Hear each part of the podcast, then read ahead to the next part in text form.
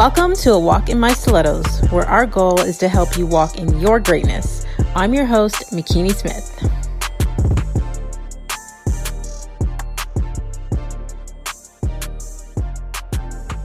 Hey, Faith Walkers, thank you for joining us in the A Walk in My Stilettos podcast, where we have conversations with amazing women that are letting us step into their shoes. I help women to own their stories, conquer their fears so they can reach their goals, but I get inspired when I see another woman succeeding and even more inspired by her backstory and her mindset on how she got there. So today's guest is about to bless us with her testimony. And since you're already here, you may as well subscribe. Today we have Natalie Wilson. She is the founder of High Heal Diaries, a platform to support women on their journey of personal growth, self love, healing, and acceptance. Natalie is a mother, a wife, a motivational speaker, a certified coach practitioner, a licensed paralegal, an event host, a talk show host, a philanthropist, a blogger, and a three time breast cancer survivor. She hosts an annual fundraiser called A Walk a Mile in my shoes, supporting women one step at a time. Please welcome to the show, Natalie Wilson. Hello, hello. Hi, Makini. Hi, Natalie. Thank you for joining us today. My pleasure. Thank you for having me. I appreciate you being open enough to come on and share your journey with us. Absolutely. Without doing that, you know, women women need the support and they need to hear the testimony of others in order to get that courage up to speak their own voice as well.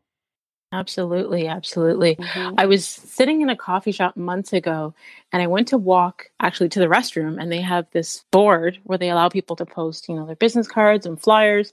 And my eyes mm-hmm. were automatically always drawn to anything stiletto related. And I had seen the flyer for your fundraiser, Walk yeah. a Mile in My Shoes. And I was like, oh, I don't know who this is, but I need to look into her. And right. I immediately worked. followed you. yes, it worked. It worked for me. You got me. I'm hooked. Good, good, good. So I immediately followed you on Instagram and started to learn more about your story and knew that I had to have you on the podcast at some point. So thank you so mm-hmm. much for saying yes. Thank you. Thank you for for seeking me out and I'm I'm happy to be here right now. Awesome. Definitely. I'm I'm so happy that uh, you came across my flyer. I've heard so much about you and I'm honored right now to be speaking with you. Awesome. Awesome. Stars aligned. yes, for sure. I believe that as women. We have all these different titles that we go by, but a title that is not given enough significance is our name because our names have meaning. So, as an icebreaker question, I love to ask the women that come on, do you know what your name means? Mm. I think I was born on Christmas Day, to be honest. Mm-hmm. I, I, feel like that's what it means. I, I, feel silly right now at my age to not know what the meaning of my name is. Listen, there are so many people that don't know. There's nothing wrong with that. There are so many people that don't know, right. and there are people that did know at one point and forgot because how often right. do we really ask that, right? Right, right. Yeah, I Googled it, and the meaning is the birthday of the Lord. So, yes. Ah, you see, I knew, I knew it. Yep. awesome. And, you know, it's funny that you're that we're talking about that because it's very um, poignant right now with this conversation that we're having. Not that I feel that I'm anything like the Lord. I mean, I try to walk in my faith as, as best as possible, but born on the day of the Lord to me is, is very touching, very important to me. I mean, to what better honor to have than to be born on the day that, well, I'm not born on that day. We're not born on Christmas Day, but to have my name meaning that. Right. Absolutely. Yeah. Absolutely. And every time someone says your name, they're affirming that. Mm-hmm. Thank so, you, mom, dad. right. And sometimes mm-hmm. our parents don't even realize when they name us what they're doing yeah. or the intention that they're setting for our lives, right? Or maybe they did. True. Very true. You know, Absolutely. Very true. Yeah, Very true. Yeah. You, you, know what? Even though you say that, like when when I was having my kids and I was looking into what I was going to name them, the meanings were actually very important to me. So I know that intentionally, yes, I did. I don't know if my parents right. did with me, but yes, right, yes. right, right. Yeah, yes, for sure. So I like to go thanks. backwards before I go forwards. So mm-hmm. I would love to know, Natalie, what did you want to be when you were a little girl? A maid. okay. Honestly. and what inspired that? The honest truth. Well, okay, so my mom, single mom predominantly with, I mean, she had her struggles and, and we, you know, I had a couple stepfathers, but she predominantly raised four children on her own. And, but our house was immaculate. Mm-hmm. No one would ever knew, know that she had young children. And I always, I love that. I, I think from a young age, I, well, you're born um, with your personality and, and mm-hmm. your you know your story inbred in you from the moment you know you're conceived. And i think i was born a type a personality. I was just that clean freak you know organized and it's really stayed with me throughout my life. But i always loved being i loved being in clean spaces. I loved being organized in organized spaces and i always wanted to do that. And i always wanted to make other people's spaces clean and organized. I love and, that. you know that that really you know brings it all the way to here and now and to what I'm doing. But I guess it was, you know, the beginning was way back when when I wanted to be a maid. That's awesome. You know, I actually read something somewhere about the tidiness and the cleanliness of your space says a lot about what's going on in your head. Yeah. The fact that you're out here helping others to heal and you're inspiring and doing all those amazing things, but you wanted to be able to organize and clean from you were a little girl. Yes, absolutely. You know, um, this conversation is, I'm, I'm sitting here thinking about it and I'm shaking my head. That the question was a great question because now when I think about it, I'm like, wow, that started from back then. and that's why I love to ask that because sometimes there are women yeah. that come on and what they wanted to be as a child totally relates mm-hmm. to where they are now, or yeah. it was the startup or something that inspired where they are now. And there mm-hmm. are some women that didn't see the correlation you know there was a woman mm-hmm. who looked up to there was a female hip hop artist that she looked up to back in the day and that female hip hop artist started doing radio shows and interviewing and this woman is now a journalist and she didn't mm-hmm. realize until now you know based on the correlation by asking her what she wanted to be as a little girl right yep so well here i am i'm not an amazed but you know i'm still trying to help clean up people's lives absolutely absolutely share with us the story of how you got to where you are today doing what you're doing now. A little bit of background information about, uh, again, I, I started off with my, my home life and my mom, fabulous woman. She's 71 now and she wouldn't, you would never look at her and think so, but she, she's that young, energetic 71, energetic grandma, very involved, raised us right with these, you know, firm beliefs and morals. We were born and raised um, Roman Catholic. So always had a, a strong faith behind us, these guiding principles of, you know, do good, live good, you know, everything comes full circle. And we lived a good life. Things kind of took a turn for the worse when my mom and my stepfather separated and we were kind of scattered all about before children. We weren't children anymore. I was 16 at that point and staying with a friend, my mom's friend. My mom and my younger sister were staying with another friend. My brother was staying with his friend, and my older sister was staying with another family friend. And we were kind of separated. And, and that's mm-hmm. kind of when life started to spiral downwards and getting myself into some trouble. And uh, my husband came into my life. And I call him my savior because, you know, he really stopped me from continuing on with that downhill spiral. And mm-hmm. he's just such a good, good person. Just like there's nothing I can say that he he does wrong you know, apart from he's he's not a saint, nobody is, but I mean, you know, being with someone for 30 years, of course I have my complaints, mm-hmm. right? Mm-hmm. But um, things started to get back on track. And then um, when I was 29, my younger sister was 24 and she was shot and killed. Oh, wow. I'm so sorry. And thank you. I, I've never thought in my life that I'd be able to, because I'm such an emotional person. Like I'm just so sensitive to all issues mm-hmm. that I mm-hmm. can cry and cry at the drop of a dime. But it's because I really feel, I feel deeply for people. And I never thought I'd ever to be able to deal with something like that. And so when that happened and every day was just a miserable day, I cried all day, cried every day. And we buried her and it's an unsolved murder. So we wow. have no final answers. And of course, at that point, not that I didn't know this already, but you know, I started looking at life differently and, and appreciating the little things although little things are big things, I started appreciating them more. Mm-hmm. And then I realized that, you know what? Okay, it, this pain doesn't go away, but it becomes easier as you go along, as the days and weeks and months go along, and as you support one another, it becomes easier to bear. Never forget, but it just becomes, you learn to cope. Mm-hmm. And um, no sooner than, I'd say within a year after that, my, my grandfather died in Jamaica And then about six months after that, my uncle died, an uncle that I was really close to of a brain tumor. Wow. Healthiest man, healthiest, healthiest man you could ever find. Worked for United Nations in Eritrea. And we were really close. And just here we are with this news. And I was there when he died. Wow. And if my sister's death wasn't enough to solidify the fact that we need to live right and do right and love one another, And having my grandfather and my uncle die so soon thereafter really, really hit it all home. And got pregnant because I wanted to, you know, give my mom something to look forward to being happy about again. Mm-hmm. And we got pregnant with our second child, and I was pregnant for about four months, and then lost it. Oh, and took another four months. Yeah, thank you. Took another four months to get pregnant again. And then, you know, a lot, it happens to a lot of women. So it's not news that people are going to be like, oh, wow, sorry. I mean, I, I appreciate your condolences, but mm-hmm. it happens so often. And until it happens to you, though, you don't understand the gravity and the severity right. of how that feels. It's right. this living being that you're growing and nurturing in your body, and you you've become attached to it. And then now you have to lay it to rest or it's no longer going to be yours. You, you, these plans that you had is, is no longer going to be. So we tried, you know, soon thereafter and got pregnant again. And there came our second child five months later. And the Makini, no word of a lie.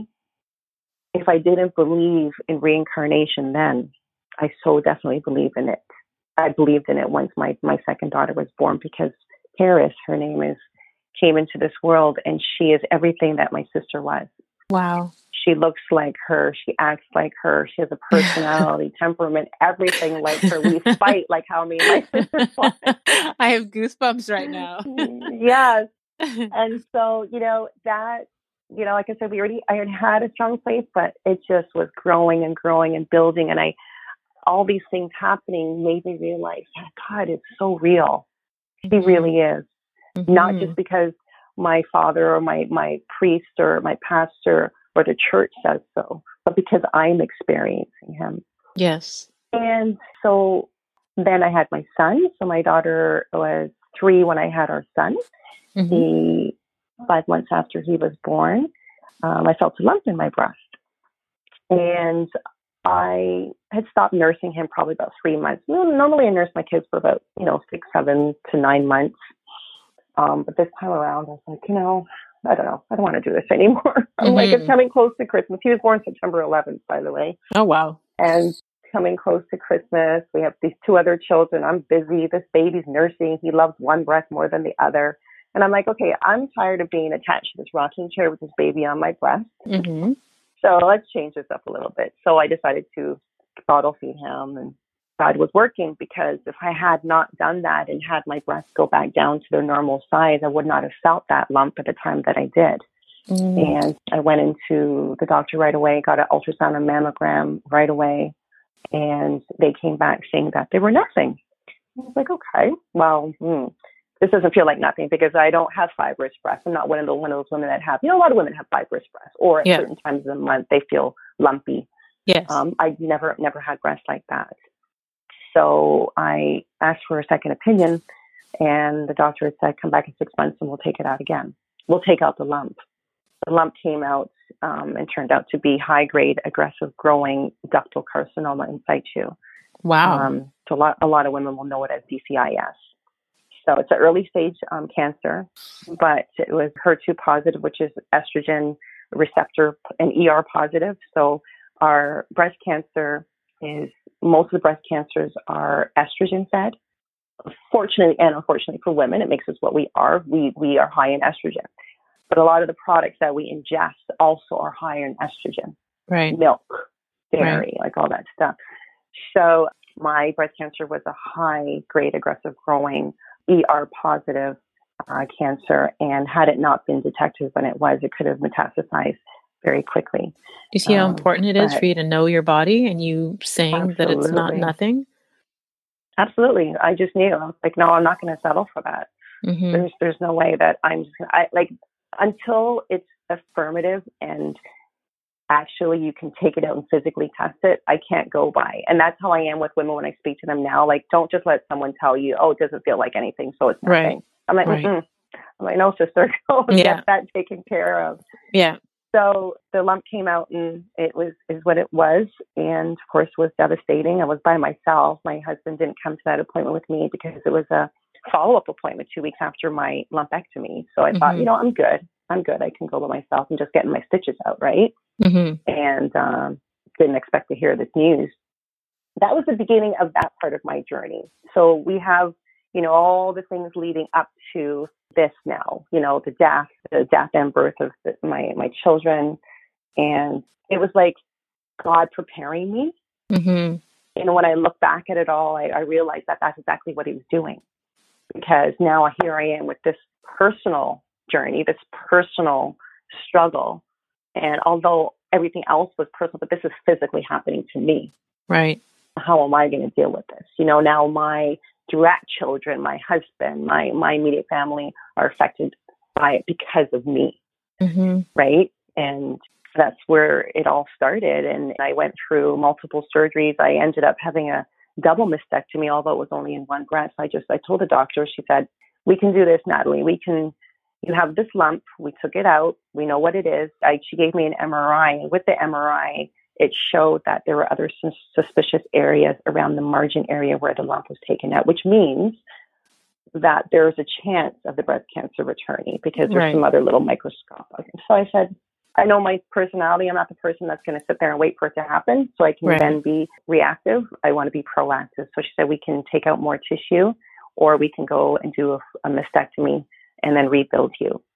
And then when she gave me that, the, this one key word, she said, subcutaneous mastectomy. I said, well, what is this? It's where you leave your nipple and you go in and take out 95% of your breast tissue and you, you move forward, you rebuild. And that really helped me make my decision. I was like, okay, I can have my nipple still. Okay, let's Mhm. go, let's go. She said, go home and talk to your husband about it and then come back and let me know. I was like, I'm good. I'm honestly, I love my husband. I appreciate his opinion, but this is my body, and body, I'm going to make right. a decision for me, Mhm, and mhm. I'm going to tell you what I want to do now. So we set the appointment to do the surgery, and I haven't had a double mastectomy. Started the reconstruction process over, and long story short, I had a lot of complications with my uh, reconstruction. My breasts just weren't cooperating. I had a lot of healing issues. I have an underlying blood condition, but they don't even know what it is right now. But I have a hard time healing. My blood doesn't clot easily. hmm So I formed hematomas. I had two blood transfusions. I formed a lot of scar tissue, which, you know, squished the implants and caused a lot of pain um, in my muscle. And I had to go in to take out the scar tissue. So I had about two, nine, ten surgeries before she decided to send me to a specialist Wow. the specialist, yeah, the specialist added what they call human cadaver tissue to my breast muscle in order to form a hammock. Because by this time, my breast muscle was similar to like a cheesecloth, so it was not holding this implant. So you can Mhm. imagine, I have, I've already had small breasts to begin with. My husband used to joke, and, and no offense to anybody who has small breasts, but he used to, we used to have this running joke that you know, I must have nursed, nursed like 10 children prior to him because my breasts were so small. Flabby. I was like, how dare you? and it was a joke, but, you know, I, I had small, insufficient breasts. So, you know, and then we're messing with them surgery after surgery. By this time, they were not holding anything. So she sent me to a doctor at St. Michael's and she started a process of grafting fat from um, different areas of my body to the breast added the human cadaver tissue, and I was on my way to finally about to close this chapter of my life until my 13th surgery in 2016 is when she detected that there was more cancer. oh wow.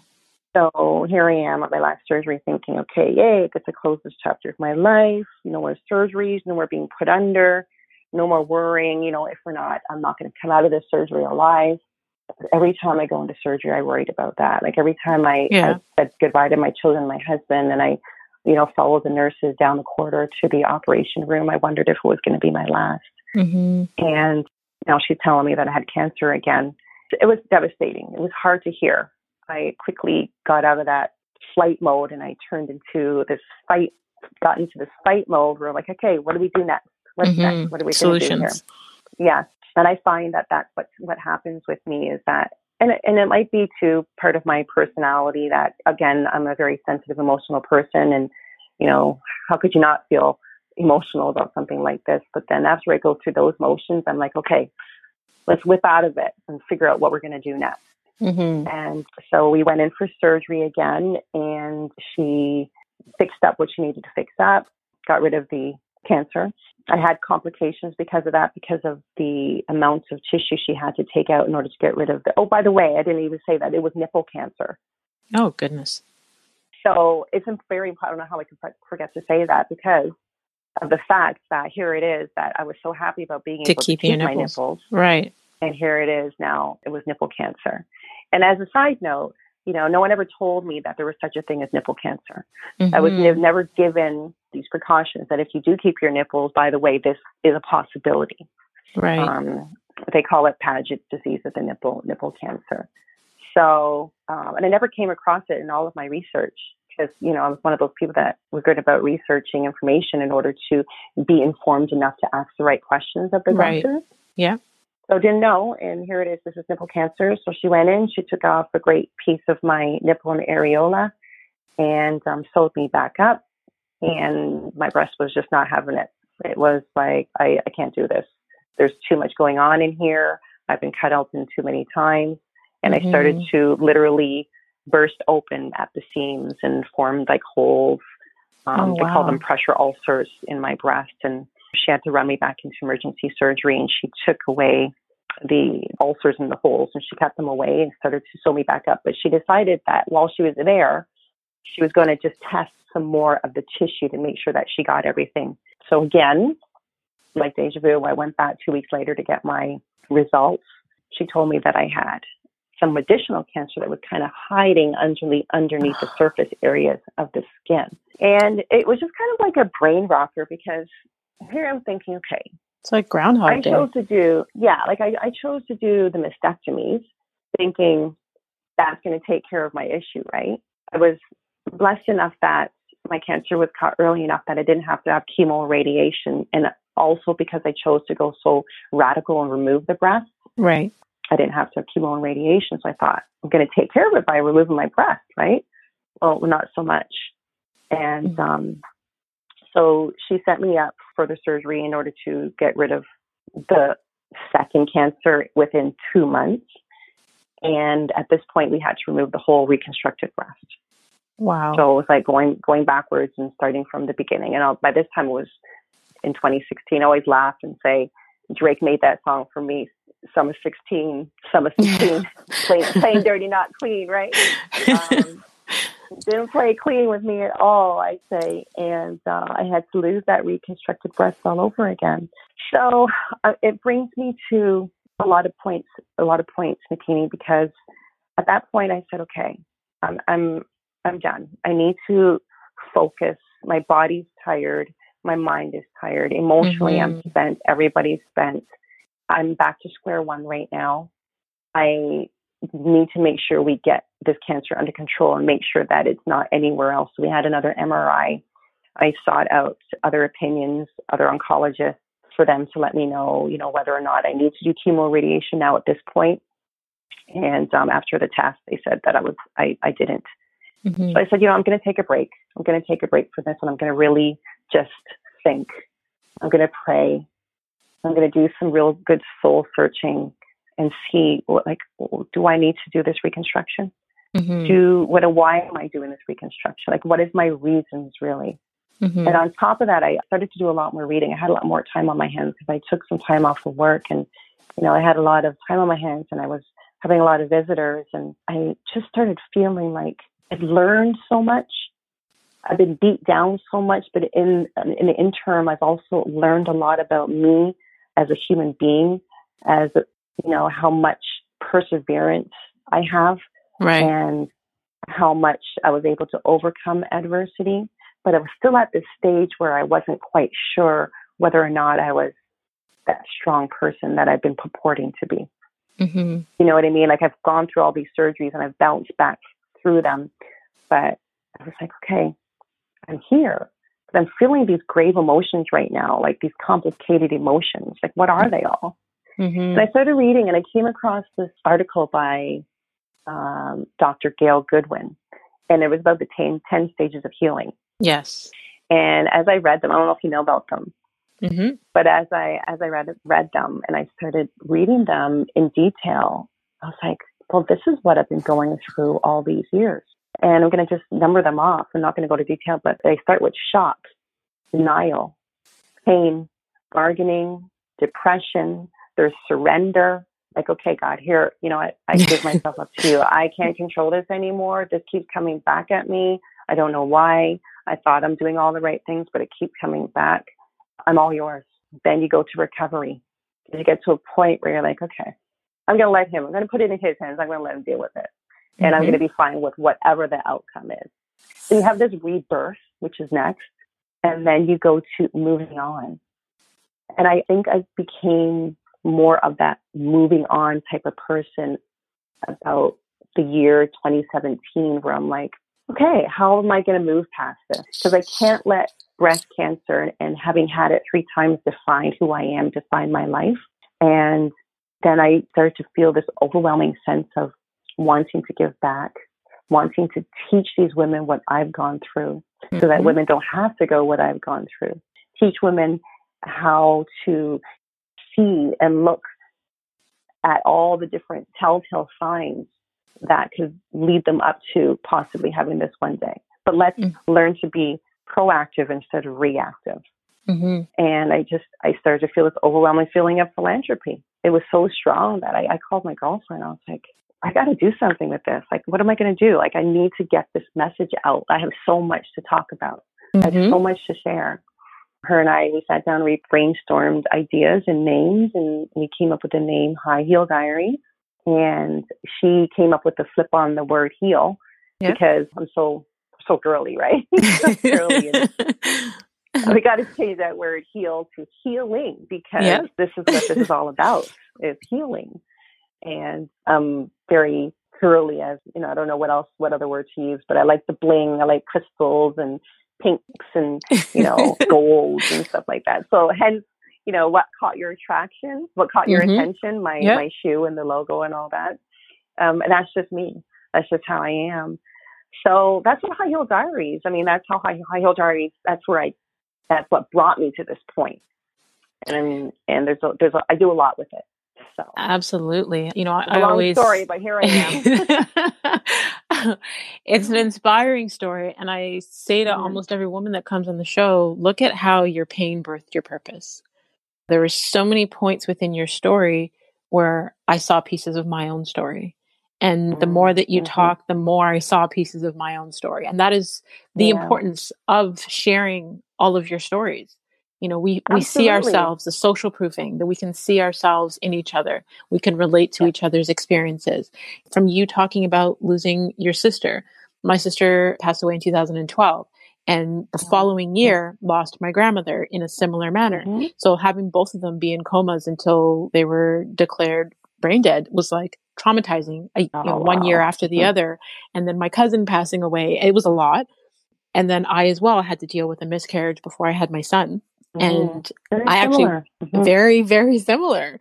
And I went through mm-hmm. mine alone because I didn't tell anyone other than my husband at the time that I was pregnant. Mm-hmm. So dealing mm-hmm. with that miscarriage on my own and not talking about it, not dealing with it, and then getting pregnant later yeah. with my son. And then you talking about knowing your body when the doctors said, even though you felt something off, because yeah. 2019 I've been off healing. I had to have a hysterectomy because I had a cyst in my uterus that was abnormal. I had so mm-hmm. many complications after surgery. Like I'm just listening to everything that you're talking about, everything. You're probably shaking your I head saying, "Oh my gosh." Yeah. yeah. Yeah. Yeah. And the thing that's the thing that there are all these stories that all these struggles and traumatizing life circumstances that we've gone through we are so not alone because so many women have gone through them, but they're keeping it within. Quiet. They're so yes. silent. Yes. Right? Because of the stigma that is yep. attached to struggling with certain things in your life and nobody wants to talk about them. Yep. But when Absolutely. they do talk and they find that outlet and that forum to talk to someone or talk in a group where they're supportive because they too have been through something similar, mm-hmm. then they mm-hmm. realize that, you know, they're not alone. And hey, we support you. We're There's not going to community. you. Mm-hmm. We're a community, and that's why I needed to have a forum where it's multifaceted high heal diaries, but women can, the interviews that I do on my YouTube talk show, the women can come and talk about what they've gone through or what they're dealing with. Mm-hmm. But whether it's, again, you know, having lost a child, whether it's divorce, whether it's emotional abuse, sexual abuse, having Crohn's disease, having breast cancer, having uterine cancer, what have you, it's your story. You have to own it first and realize this was given to you. Yep. Right. And once you're able to realize that this was your journey and your story, and God is God, God has given it to you for a reason, Absolutely. and then you figure out what the reason and the, your purpose is with it, then you can then move on. It's almost like like counseling. Like yes. you don't go to counseling until you realize that you have an issue first, right? Mm-hmm. And then once you get there, yeah, you know you have an issue, but I need help in order to figure out how to get past that and how I'm going to live this better life because I can't be stuck here. Right. Right. And yeah. part of what I what I knew I wanted to do was to help those who want to get to a better place but just don't know how. I help them to so I, I became a certified coach practitioner to add to what I do with High Heal Diaries. And so I help women that are not yet, say they're not yet at that stage where they want to talk about their issue and share it with others as a way of saying, hey, you know, I've been there, done that, I'm and I'm here and I'm good. You can be too. They're not there yet, but they mm-hmm. want to get there. Then I have the life coaching where they can sit and talk with me and I can help them find their reason. I can help them find how they're going to get past it. So we work I with what's that. called, yeah, I work with what's called the four R's. We recognize, we realize, we replace, and then we repeat. Mm. We recognize that you have an issue. Obviously, that's why you're here. Mm-hmm. Realize that there are things that you can do to make your life better. Realize that you want to make your life better. We replace it with positive items positive things, positive acts, positive people. And then we keep repeating that. Because the more you repeat something positive, the better it, your life is going to be. Mm-hmm, mm-hmm. Right? So yep. that, and yeah, that's it's something that I really, really love helping women come when they come to me and I, and I see the state that they're at. And then when they're, they're done with whether it's, whether it's a five session or a 10 session, but when they're done speaking with me and crying with me and laughing with me and they leave here with a positive outlook on life. Mm-hmm. Let me tell you, Makini, you know, there, there's just no better feeling than that. There's no the, better yes, job. Absolutely. Right? Absolutely. Yeah. You know what? I, I, knew that I resonated with you on a deeper level, didn't know what it was, but mm-hmm. after hearing just even that little bit of your story, because, mm-hmm. you know, we've both been able to take our struggles and to mm-hmm. use it to inspire others and to build a community of support for other people. And mm-hmm. on top of our wisdom, we both actually became certified so that we have the research and the science right. and all of the know-how to actually help them to get the change right. for the desired results that they need so that we're a- making a larger impact. So I love that. Absolutely. I love that. There's something to say about having the experiences because actually, you know, what better person than the person that has experienced these things and to tell you about your business and to tell mm-hmm. you about what you're going through, mm-hmm. right? Hey, I've been there. I understand. I get it. I right. might be a different person than you are. I might interpret and, and do things differently, but our circumstances are very similar. Right. But there's also something to say about having certification and the professional knowledge of how to help somebody. Yeah. you know what? You know, let's be honest, people do like to see certification. exactly. Because right? I, I was people mentoring like long before I got certified, but there was something Absolutely. even with inside of me saying, you know what, maybe just so that they feel better, because I know I know what yeah. I'm doing. I've come out of the situation. Yeah. I can tell them the tools that I use, but I'm yeah. going to add that extra certification to it because people mm-hmm. like to see that, right? Yeah, and you learn something too. Like even through my my education, like I've I've learned that okay, you know what? I thought I knew. I I, had a pretty good handle on going about how to handle and help somebody, whether it's the personal coaching or whether it was the home staging or the decorating or or paralegal. But once you actually get your certification, you learn so much more. A lot. Yes, you know for mean? sure. Yeah. For sure. Yeah. So I would love to know what is your largest takeaway from your experience? Is that people are generally good Mm-hmm. They want to do good and they want to be better. You know, we have this, I think, this negative outtake on life because of what we see happening in the world. Right. And the more I got deep with people about their life circumstances, no matter what they've gone through, what they've done, they generally just want to live good and be good and, and live right. And it's it's humbling because the world we see, what we see on the news is always so negative and so bad. And it, and it's very easy to, to change somebody's outlook mm-hmm. because so much of what you see is so negative. Mm-hmm. But when you see that people have a touch of God in them, mm-hmm. everybody has a little bit. Some people have a lot more than others, but everybody has that goodness in them. And it's just for the other person to try to help them draw it out. Right. And if we can all do that with one another, this world would be such a better place. You know, it's interesting. I was listening to Oprah's Super Soul Conversations podcast this morning, and Dwayne Johnson, The Rock, was mm-hmm. on it, mm-hmm. and she was interviewing him 10 days after his father had passed. And one of the questions she asked him was about something very similar, and his answer was exactly the same as yours. Wow, really?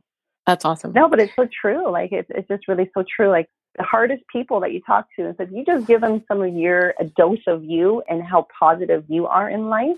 Let me tell you, I have all the reason to be a negative person. Mm-hmm. I really do. But you choose not to. I, but I'm not. I choose not to, and it's a choice. Yes. Because the feeling that you have when you harbor negative emotions and when you're angry with people and everything is negative and bad, it's like the stress you feel, the pressure you feel on your chest and your heart, it's exhausting. Yeah. And I've even gotten to the point where I've had to just put aside friends and family members that are actually causing me more stress than they are causing me happiness. Mm-hmm. And one might look at it and say, but they're family or they're a good friend. Doesn't matter. They're affecting but your health. It doesn't matter to me if if they were that close to me and that good for my life right now. I wouldn't feel the stress that I'm feeling having them in my life. And I wish so more people would understand that. The, the negative thoughts, the negative feelings, and their negative actions actually affect mm-hmm. their health physically and the energy yep. that they put out there. And energy is transferable. Yep. So that in turn affects you. Absolutely. I learned that and I said, you know what, I can't. And I said, just like that saying, if it was meant to be, it will come back to you. Let something go. If it's meant to be, yep. it will come back to you. Yep. If it doesn't, then it was never meant to be. Absolutely. And there's been some of my family and friends that we've forged the relationship back again and it's so much better. Mm-hmm. And then mm-hmm. there's been those who have stayed away. And I said because they were meant to not be in my life. And I'm Absolutely. well with that. And because I'm you're well you're walking in your purpose right now, which is another thing right. that I tell people, don't be hurt or take offense when people no longer want to be around you when you're walking in your mm-hmm. purpose because you were when you are being your authentic self, you are either attracting or repelling who is supposed to be around Absolutely. you. Absolutely. So allow that energy to repel them and keep them away because they're not meant to be in your space. Yeah. And um, I, I posted on my social media about, you know, having gone through all the surgeries that I've gone through, you know, sometimes people don't say it directly. You know, some of my, maybe my relatives, like my godmother or, or you know, an auntie who's like old school Jamaican might be very forthright about their mm-hmm. opinions, but you can often hear or hear the intonation of, you know, why don't you just leave yourself alone? Why don't you just leave your body the way it is? You're good, you know, be thankful that, you know, you don't have cancer anymore and, you know, this physical being is not important like what you look like physically. And I was like, I take a minute. Sometimes I'm like, um, I really want to say something, but I'm not quite yeah, because yeah. that's not who I am. but A, who are you to tell me who I am, who I need to be, what I understand, Absolutely. what I don't understand? Right. I know I'm very grateful and thankful to God for curing me. I know mm-hmm. this. 1st mm-hmm. and foremost, I would mm-hmm. not be going forward with any of my reconstructive surgeries until I knew that was behind me. Mm-hmm. Secondly, this is my choice. Right. This is my body because nobody knows the mental stress, the mental anguish, the, the psychological anguish, the physical mm-hmm. anguish that one goes through when they're dealing with their own personal struggles, be it emotional or physical. Right. Breast cancer or any other cancer, any other ailment that affects your, your physical body is a combination of mental and physical anguish because you're battling whether or not you should do right by your body and try to build it back so that you can look at yourself in the mirror and see what you saw before. Mm-hmm. But you're also battling with Am I doing it because I'm only concerned about the physical being, or am I doing it because I'm concerned about what people feel or what people think about me and how my body looks? Like, there's so many questions, and it, it's, a, it's a mental war that you have mm-hmm. to deal with. So I said yesterday in my quote, I said, be careful with what you say to people. Be careful with how you support them. Be careful with your comments or your lack thereof, even for that matter, because mm-hmm. you never know how it's going to affect another person. Yeah. And what, what you've been through is significant to you. You know it. You only understand it. I don't know what it means for a war veteran to have lost a limb. Right. Because I didn't lose a limb. He knows it. I know what it means to lose two breasts. I would mm-hmm. I know what it means to be on tamoxifen for five years and be thrown into early menopause symptoms at 35. You know, having the hot flashes and having the emotional upheaval of my hormones, which throws me into an emotional battle. And, you know, my husband and I have almost went through divorce because of it. Mm-hmm. You know, I, I, we went through counseling because I was just an evil tyrant. I can honestly say that. I went through that. But people don't understand your experience. And like you said, people shouldn't pass judgment mm-hmm. um, and use their own, I'm going to say their ignorance, because mm-hmm. sometimes people say right. things out of ignorance, right? It's, it's lack of knowledge. Right. They, they don't, don't know your experience. Right. They don't know your feelings. Mm-hmm. They didn't walk through it. Absolutely. So they say things based on their own perception or perspective, which is not yours because they didn't walk through what you walk through. Right. Yeah. And that's why I created my social media platform, of course, for many reasons. But I'll tell you, I'm one of those people that never had social media before. I only created my YouTube and Instagram and Facebook in 2016 when I started High Heal Diaries because I knew mm-hmm. I had to have all platforms to get it out there. I needed people to understand that as, as much as you see this, Natalie, Natalie Wilson, whom they look at and see, a, you know, a beautiful soul, I am a beautiful soul, but don't mm-hmm. forget that I am also scarred and I'm okay with that. I'm okay with that because had I not gone through what I gone through and, and been scarred, I would not be where I am today. Right. I would never take that away for a minute. I right. would never take away the fact that I had breast cancer, Makini. I wouldn't because it has made me who I am today. Mm-hmm. And it and made me able to touch lives all over the world like, and I got an email from a family member of a woman that I was speaking to in um, England, and she reached out to me. We spoke on the phone. I gave her advice. She had breast cancer, and then it went into her brain, and she died. Wow. You know, and the family reached out to me to let me know. And like the that feeling, a, it's devastating because she passed, but the feeling that she wanted to have her children know Auntie Natalie, as she called me, and I barely knew this woman, but she felt that way about me. Yeah, when you share your that, stories, you connect to people yeah, all over the world, yeah, all different types, yeah. religions, age, what have you. I totally get yep. it. I feel good and I'm blessed to be here. So, how do you feel motherhood has changed how you look at life? Oh, wow. It's changed me a lot. The way I look at life right now, well, my children, my eldest is 20. Well, to be honest with you, I take that back. I have a stepdaughter. She's 34, going to be 35. So I've been mothering since I was very young, since I was 16. When I came, when I started dating my husband, his daughter was two. So I've been going through it, and I've I've gone through my ups and downs and learning lessons as a as a young mom. Mm-hmm. Um, but as I matured and we got married, and I had my first biological child, and she's 20 now. I used to be this want to protect. I used to be this mom who didn't want her to watch anything ugly on TV. No guns, no violence, no swearing. It was always Barney or Dora or something mm-hmm. like that. And I realized that sheltering your children is not going to help you. It doesn't help them. Help yep. them. No, yep. it doesn't help them. Yep. And so now I'm that mom that I will sit with them and I will show them and have them watch certain programs or certain newscasts or things happening around the world because I want them to be educated I want them to understand that when you walk out there in the world today, tomorrow's not promised. So you right. need to live right. You need to do right. You need to do right by yourself, do right by your friends and family and, and, and people out there in the world. You can walk up to somebody and not know what their circumstance is. Right. And they might turn around when I teach them, and they've seen this happen to me. They might turn around and be negative, angry, say something, you know, unkind to me because they're dealing with something that I don't understand. Right. So instead of me reacting in a negative way, I teach them to just, you know, let it go. Mm-hmm. Because you really don't know what you're they're dealing with. I had a Absolutely. circumstance with a woman who was fighting for a parking spot in the um in the winter time about two years ago. And she was trying to take the spot and I was like, you know what? Go ahead, like knock yourself out.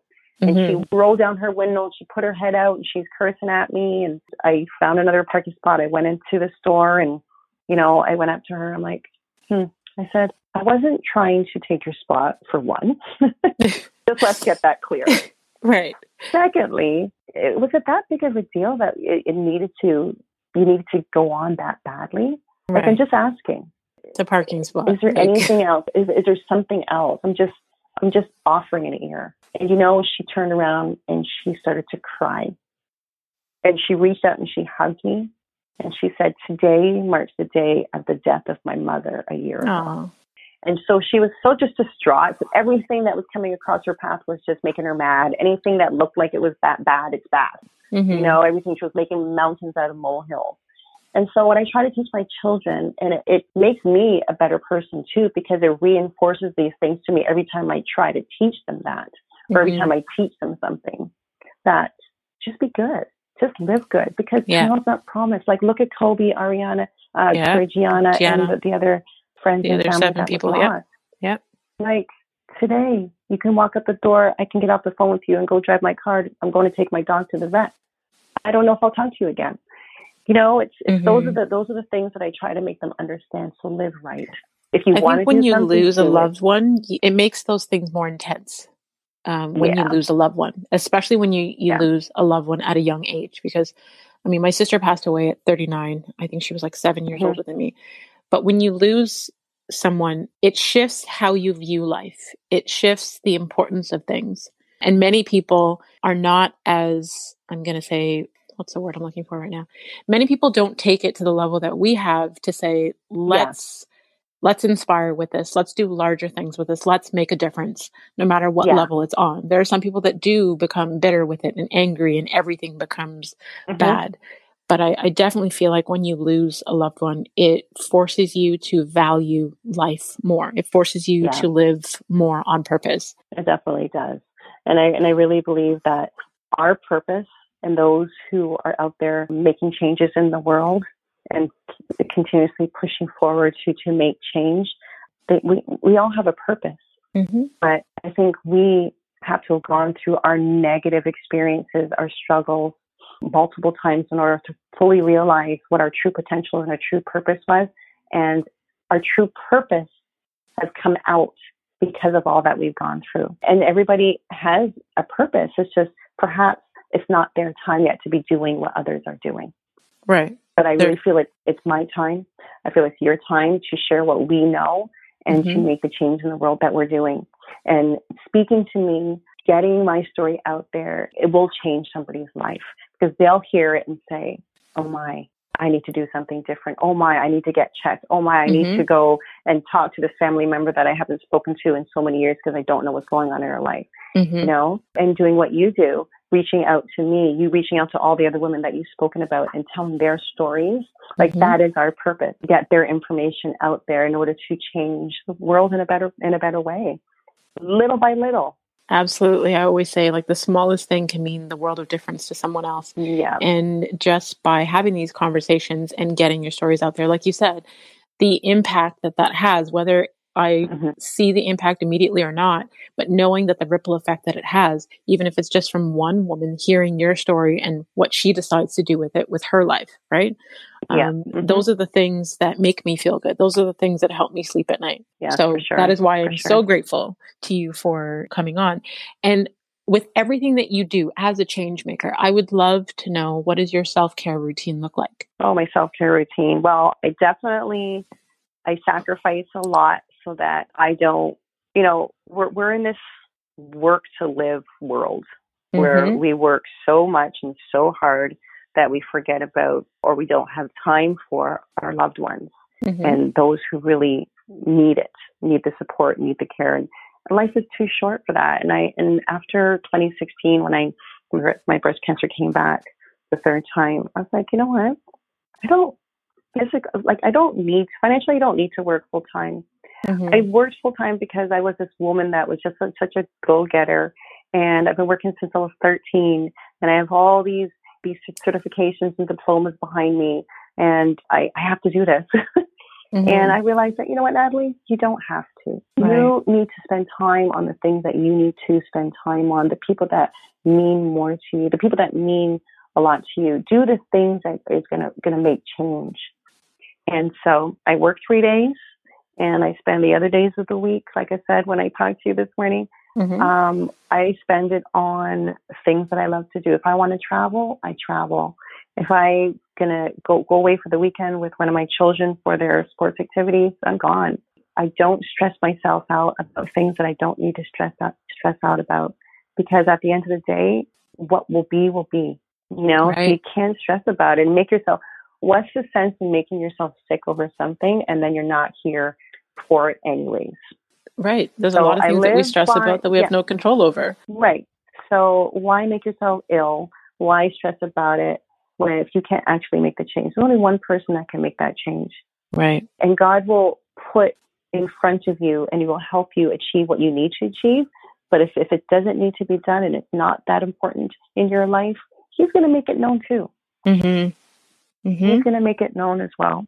So I just live a really chill, enjoy my life one day at a time. If it happens, it happens. Happens. If it doesn't, it doesn't. Kind of life. That's just how I am. I love it. Just easy. I love it. What you see is what you get. Very transparent.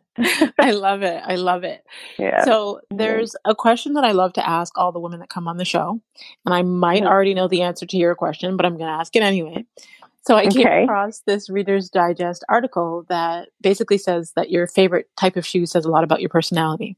Mm-hmm. And mm. I like to ask everyone that comes on the show, you know, what is your favorite type of shoe? Is it like a boot, a stiletto, a pump, a running shoe, a flat, a flip flop? What's your favorite red type bottoms, of shoe? Red bottoms, okay, well, I love stilettos, and I'm not just saying that just because I am a platform heel, four inch heel type of woman. Okay. And so I, yeah, I love my heels. I do love boots. Fall time in the fall, I do love to wear my, but I always I love a stiletto. They got to be a stiletto boot. I love my heels. Okay, so I just feel so. I feel really strong and powerful in them. I get it. Mm-hmm. So it says women in flashy stilettos work hard and have excellent taste. They have wow. major drive, determination, and standout work ethic. This is someone who says yes before she says no. She's very willing and very open to possibilities. She also really loves and values beauty, so she surrounds herself with beauty, whether it be in things, people, or how she lives. It doesn't have to be expensive, it just needs to be pleasing to the eye. Oh, wow. Does, Does it have sound Natalie like you? written beside it? Does say Natalie Therese Wilson written beside it? you see, I told you it's been pretty on point. Oh my gosh, to the T. I love Honestly. it. I love it. so love before that. we go Thank to the final that. segment, no problem. Mm-hmm. Tell the people where they can stay connected with you online. Okay. Instagram is, you know, like everybody else's baby. That's where you'll find everything about what's happening, whether it's uh, an event I'm doing, an event I'm speaking at, if it's a photo shoot that I've done, if it's a TV interview, whatever it is. If you want to know what's happening and be in the know with Natalie and High Heal Diaries, you'll find it on my Instagram platform. Everything is found under High Heal Diaries. And don't forget it's H-I-G-H, H-E-A-L for healing, and then diaries my Facebook platform, you'll find the same thing, sometimes a little bit more on there. Same thing, High Heal Diaries. My YouTube channel, that's where you'll find my interviews for my YouTube talk show that I do with women here in my High Heal Diaries studio. Uh, LinkedIn, I usually use that for a little bit more for business as far as other businesses that I offer, but some of the things I do with High Heal Diaries you'll find there as well. And then my website, please, please, please go to my website. I just had it revamped and it's fabulous. You'll see a lot of candidates and, and information links, resource links there as well. Highhealdiaries.com. Awesome. where you find awesome. me. I, I write stories, and so you will find any of the stories that are written on my website as well. Awesome. Awesome. So okay. I will have the links to all of your socials in the details section of your episode so they can just click right there and connect with you directly. They don't have to search too far. Awesome. Thank you. You're welcome. And for the final segment of the show, I call it a walk in her wisdom, which is just some quick reflection questions. And you say the first thing that comes to mind. Name one of the most worthwhile investments you've ever made. And that could be money, time, energy. Investment into my Walk a Mile in My Shoes event that I do every year. Love it. Definitely that. Definitely that. Because it brings so much awareness and attention to what I do on a whole. Mm-hmm. And everybody is supported. Yeah, I love it. Love it. Okay. If you could have a gigantic billboard anywhere with anything on it, what would it say and why? It would say that strength doesn't come from what you can do. Strength comes from overcoming the things that you thought you couldn't. Mm. I love that. Mm. Yeah. Mm. Wow. I, I think that's that. one of the, what I think I live by that. I definitely yeah. love that. What new belief, behavior, or habit has improved your life in the last five years? Being honest with myself mm. about my purpose, just being honest, because I find that honesty, without honesty, you're really not going to find your true self. Mm-hmm. You have to mm-hmm. be honest with yourself before you can there help other people. Mm-hmm. So just being very open and forthright about my own personal struggles has really helped me. I think that's so big because there's the so many people that are not being honest with themselves. So I think right. that is big. Yeah. I love that. Yeah. I love that. Wow. Thank you, Natalie. Thank you for taking the time Thank to join us. For having me. It was a blessing being on the show and I appreciate the fact that, you know, you sought me out and, and we've had this conversation and you just never know who you're going to come across in life. That's Absolutely. why I always think it's important to make sure you have your best stilettos on. yeah. I love it. I love it. I love it. and to all of you faith all walkers right. out there, until next time, subscribe on all platforms and make sure you go to Apple Podcast and rate the show and leave a review. And join the community of faith walkers and sign up for our weekly newsletter at a walkinmystilettos.com and grab one of my personal development books available online everywhere. And if you can think of one person that would receive value from Natalie's testimony, please share this episode with them. Take a screenshot of this week's episode and tag us on Instagram at High Heal Diaries and at The Real Makini Smith and continue to walk in greatness in your stilettos in a manner worthy of your calling.